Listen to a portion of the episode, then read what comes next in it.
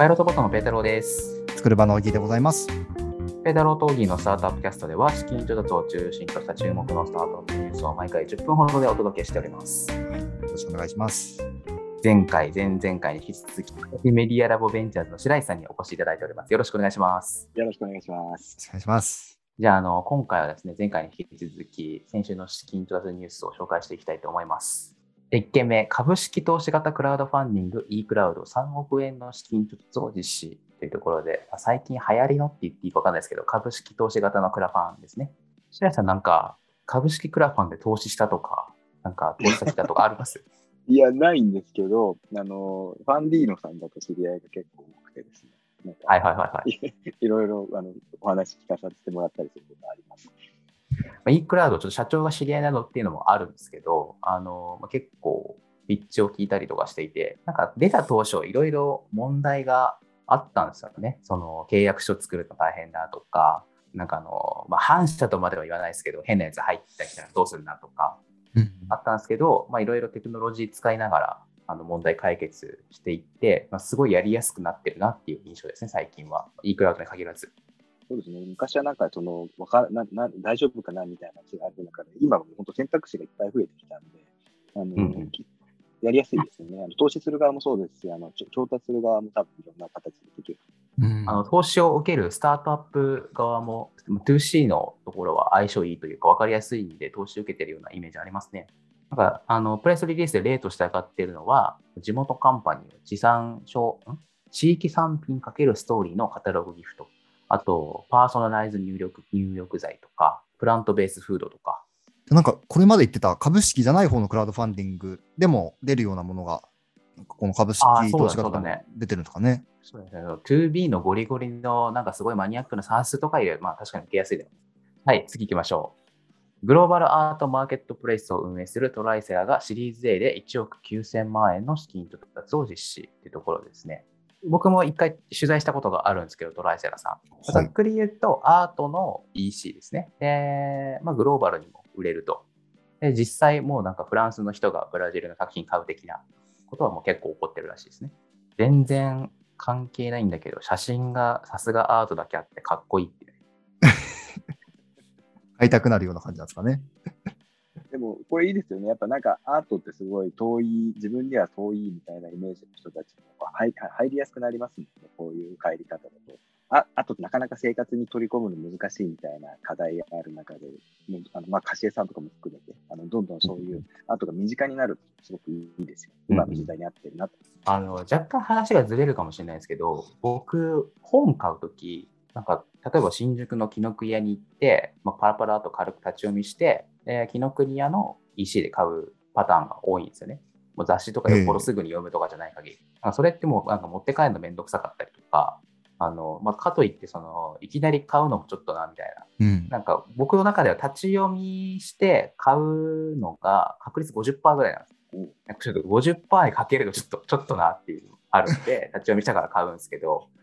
なんか、でアートもなんかその場で買う、なんですか、そのギャラリーとかで、その場で買うってちょっと勇気いると思うんですよね。それ現場で見て、家に帰ってから買うとか、もちろん見えないよね、なんかブラジルの作品とかもどうしようもないんで、買うっていうのも全然あるのかなと思って。その場のプレッシャーに、ま、画画廊さんのプレッシャーに負けないでうん、大絶逃げられますもんね。いや、そうですよね。えしかも、だろうって入りにくいじゃないですか。怖いんですよね。うそうですよん。ね。いや、な買わないとね、いけないみたいなところがあるから入りづらいんですよね。うん僕も知り合いに画廊がいるんですけど、行くと必ず買わされるんで。怖いじゃないですか、もう。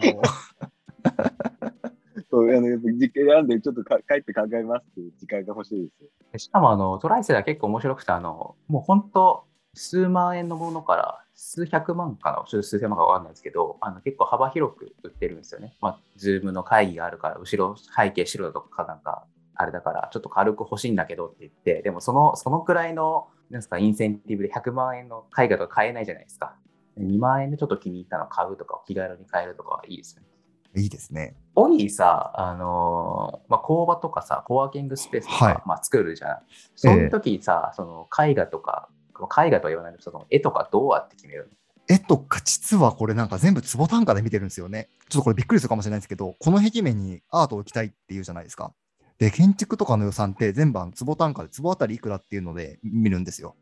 おっていうので、ここの壁にいくらかけれるのかっていうのが、もうなんかあの、なんだろう、現場から決まってくるというか、あの予算上決まってくるので、そこに合わせた絵をこう描いてもらうか、オーダーするかっていう考え方になるんですよね。だからもう価格から決めますね、基本的には。僕は知ってる限りのところ。はい。もうちょっとね、あの趣味趣味的なところだと、自ら選ぶところはたくさんあると思うんですけど。あそうだよね。はいまあ突然バスキアとか買う人はちょっと違うと思うんだけど、そうですよね。そうですね。バスキアは多分坪単で計算しないと思うんだけど、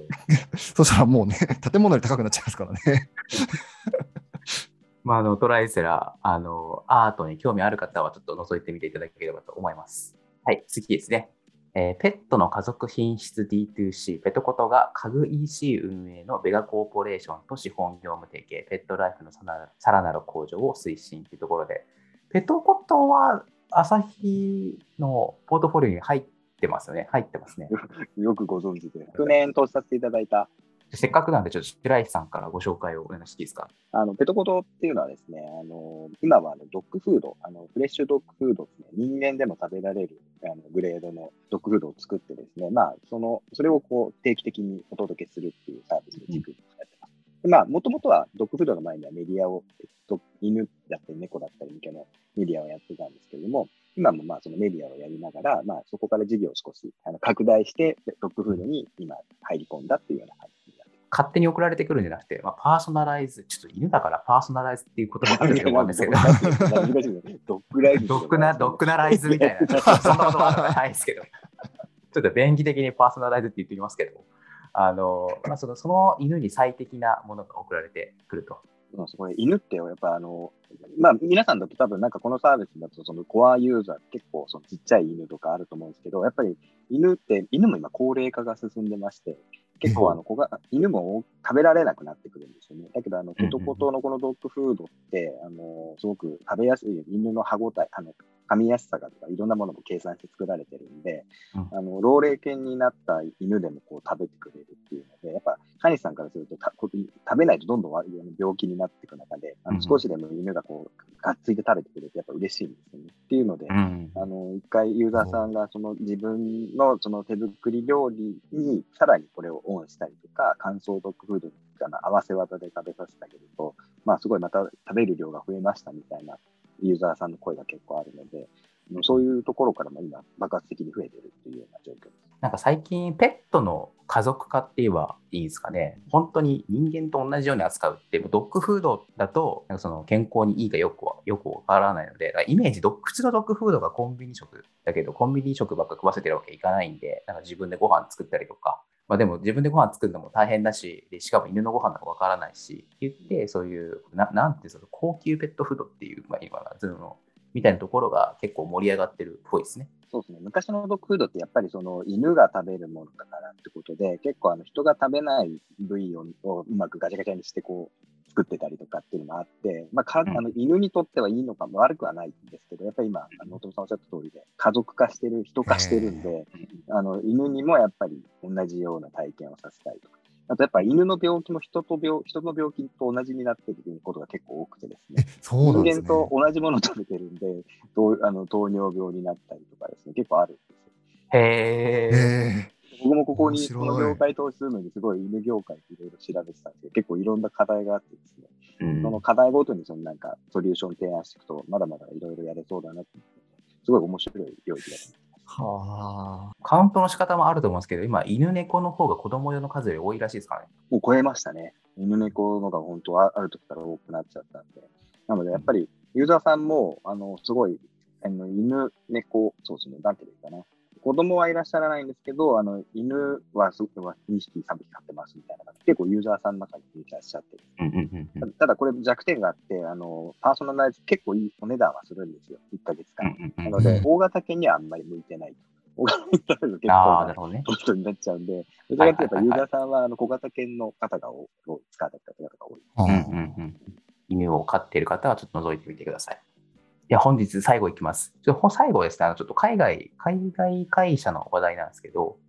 えっと、自宅で行えるラボグレードの尿唾液検査サービスを提供するビスが、えーシードラウンドで総額3.5億円をちょっとというところですね。あの、ちょっと調べても、ちょっと分かりきらなかったんですけど、多分なんですけど、韓国のリード投資家って言ってるんで、多分韓国の会社韓国本社で株式会社ビスっていうのがあったので、でそれが日本でその子会社みたいなのを作っているっていう状況だと思うんですけど、ちょっと違ったらごめんなさい、あのビスの方、あの訂正してほしいんですけど、あ、ビスじゃない、ビースでした、ごめんなさい。で、えっと、何をやっているかっていうと、自宅で行えるラボグレード、だから研究品質っていうかな、の尿唾液検査とサービスですと。よくあるよくあるっていうか、最近増えてきたサービスではあって、まあ、自宅で、ま尿とか唾液とかを採取して、えそれをあのビースの会社の方に送りますと。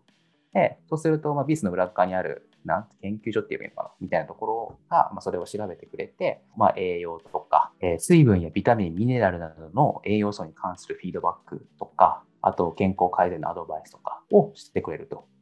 いうサービスですね。うん、これもパーソナライズですね。なんか今日パーソナライズ多いな。えー、ちょっと別のサービスなんですけど、僕もあのなんかやったことがあって、面白いんですよ。やっぱり検査をして、例えばカルシウムが足りないって言ったら、おやばいじゃないか、じゃあ牛乳飲もうみたいなことがやっぱりわかるので、特に僕、東京で一人暮らししているので、結構食が偏ってる気がするんですよね。気をつけてるつもりでも。なんか野菜とかも食べるようにしてても、なんか実はこの食材だとなんかビタミン B が足りないみたいな。絶対ありますね。ある、絶対あるよね。絶対ありますね。心当たりありますもん、なんか。常に。最近、僕、あの、なんか、この口の周りのなんか、吹き出物みたいなのがすごい出てきて、なんかその、なんかの栄養足りてないんじゃないかっていうのがね、ちょっと不安でしょうがないです。あれ突然の口内炎ができまくる1週間とかありますもんね。そうそうそうそうそうそう。白石さんなんかこういうの使ったことあります？いや、僕ないんですよね。ただでも、あの僕もやっぱ43でいろいろ体に問題を抱えてるんで、あの科学的にかかつロジカルに言ってくれると自分の問題がわかるんで、これ今やりたいなと思って今見てました。そうですよね。ちょっとやっぱ30超えたぐらいから、なんかちょっとずつ体にガタがしてるんで、ちょっと気になってくる。会社の健康診断を受けても、なんか結果出てくるんですけど、なんかあんまり改善しないんですよね。でもなんかこういうので、あれが足りない、これが足りないとか、だからこうしろって言われた方が、すごいいいなと思いました。うん、うん、そうなんですよね。しかもスマホで結果見られて、あの、このビースがどうかわからないんですけど、僕が使ったサービスはビザドートってやつなんですけど、なんかビタミン B が足りないからレタス食べろみたいな、なんかレタスと、えレタスかキノコとかレバーかなんとかみたいな食べるといいよみたいなのを勧めてくれるんで、まあ、そういうの分かるのは嬉しいですよね。まあ、あと、このなんか公営系のパーソナライズ系のサービスで最近、まあ、話題っていうか、なんていうか、あのよく言われてるのが、これ本当にどこまで信用できるのみたいな話はありますけどね。ちょっとビースがどうか知らないですけど、極めみたいなのがすごい難しいなっていう気はしますね。わ、うん、からないもんね、その消費者からすれば。うね、うん、確かめようがないですもんね。ちょっとあの難しいことは全然わかんないですけど、このテストスティックそこの中にマイクロ流体チップっていうのが入っていて、これが家庭用検査の2倍超に当たる20目以上のなんか項目を分かるようになってるらしいですね。いや、ちょっとこれは話聞きたいな。うん、聞きたい。面白いですね。マイクロ流体チップって、これやっぱここが肝ですもんね、きっとね。そうですね。ラボグレードって言ってますからね。ちなみにこれ投資してるのがアシックスベンチャーズなんですよね。このスポーツの方にも生かそうとしてるのかな、うん、あんまり詳しいこと書いてないんですけど、まあ、スポーツと組み合わせるみたいなことを書いてますね。なんかこのヘルスケア系が、ヘルスケアのサービス、ちょっと最近いろんなところに染み出してて、まあ、今のスポーツもそうですし、昔僕、資生堂さんのお手伝いしたんですけど、あの資生堂がスポーツを組み合わせて、その歩様っていう、まあ、歩き方ですね。歩き方と美容の関係をあの、なんか科学的に確かめようとしたりとか、結構ヘルスケアがいろんなところにはみ出してるんで、面白い分野ではありますね。はい。なるほど。あの、ちょっと前回に引き続き、今週は6件ぐらい紹介してきました。白石さん、なんかあの、